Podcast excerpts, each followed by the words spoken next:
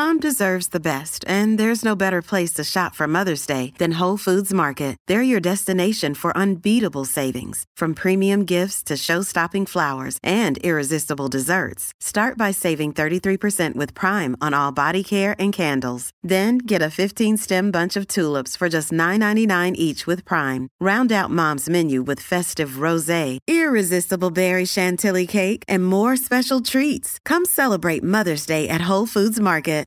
Españoles era motivo de asombro el hábito de las tribus indígenas radicadas en lo que hoy es Santander, Colombia, de comer con evidente gusto cierto tipo de hormigas. Posteriormente comprobarían, y por experiencia propia, que tales insectos fritos no sólo tenían un agradable sabor, sino además eran y siguen siendo el equivalente del Viagra actual, pero sin sus efectos secundarios. Según reportaje aparecido en la revista colombiana Cromos, esas hormigas sexuales, como se les conoce, siempre fueron un factor importante en la economía de Bucaramanga, San Gil o la mesa de Ritoque, donde se procesan industrialmente esos insectos tan solicitados no solo por gourmets y voluptuarios de todo el mundo, sino como alimento por las proteínas que contienen. Unión Radio presenta Nuestro insólito universo. Cinco minutos recorriendo nuestro mundo sorprendente. Esa fama proteínica y estimulante de las hormigas de Santander es tal que ha traspasado las fronteras de Colombia, donde existen varias fábricas que enlatan el producto con fines de exportación. La época de cosecha o captura es durante la cuaresma, alcanzando su máximo nivel el jueves de la ascensión. Ignoramos si la demanda por las apetitosas hormigas Viagra, como ahora se les conoce, continúa siendo tan alta como lo fue en los años 60 y 70 del siglo pasado. Pero en aquellos días eran tantos los pedidos que difícilmente podían ser cumplidos puntualmente.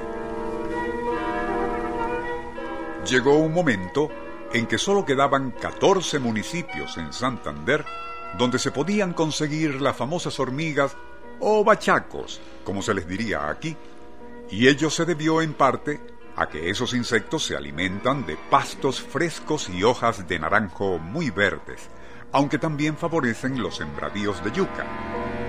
Como ello afecta a los intereses de los agricultores, estos protegían sus conucos con insecticidas que aniquilaban a las hormigas.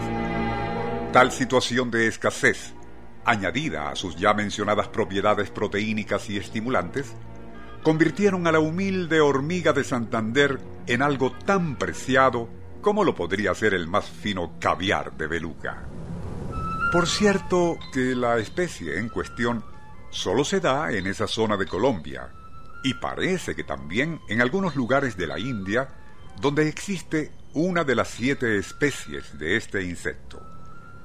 Pero, ¿y es cierto eso del estímulo afrodisíaco? En los años 70 del siglo pasado, el doctor Raúl MacGregor Loesa, del Instituto de Biología en la Universidad Nacional de México, mencionó en una ponencia titulada Insectos y las culturas indoamericanas a esas hormigas en particular, reconociendo que sí parecen tener ciertas propiedades estimulantes que y podrían estar vinculadas a las de ciertas moscas del tipo cantárides. Añade además que el jumil, otro insecto herbívoro muy abundante en México, presuntamente tiene propiedades antirreumáticas y calma el dolor de muelas cuando se le masca estando vivo.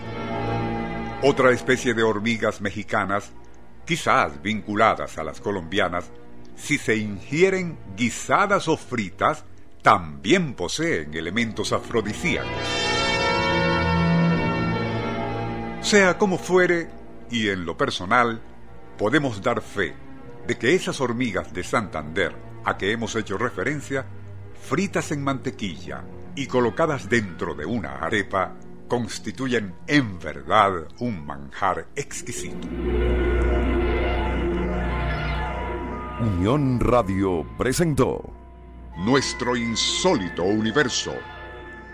Email insólitouniverso arroba unionradio.com.be Libreto y dirección Rafael Silva. Les narró Porfirio Torres.